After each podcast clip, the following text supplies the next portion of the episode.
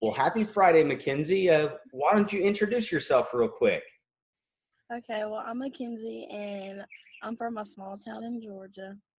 So, well, terrific. Well, yeah, thanks for uh, taking the time to, you know, talk to us about your trip to Italy. Um, you know, my first question would be, how did playing overseas help prepare you for college?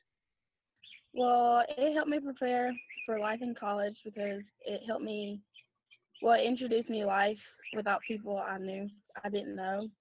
And so, well, my parents weren't able to travel with me.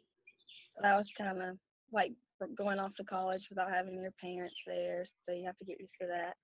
And I also roomed with a girl from Florida, and so I didn't know her, so it was kind of weird at first, but you get used to it, like you do with your roommate at school.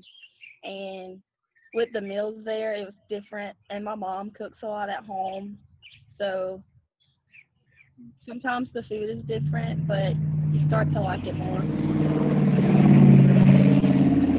Sounds like you're having a delivery. Yeah, I'm sitting outside and there's a lot of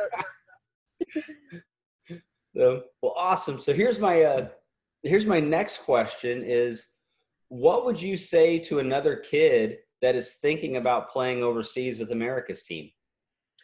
Um, it's just a great experience, and there's so much that comes with the opportunity.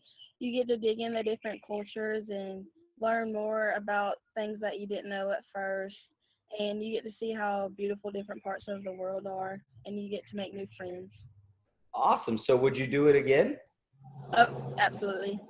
Awesome. Well, uh, terrific. Well, thank you so much for your you know your time on Friday and uh, hanging out with us for a couple minutes.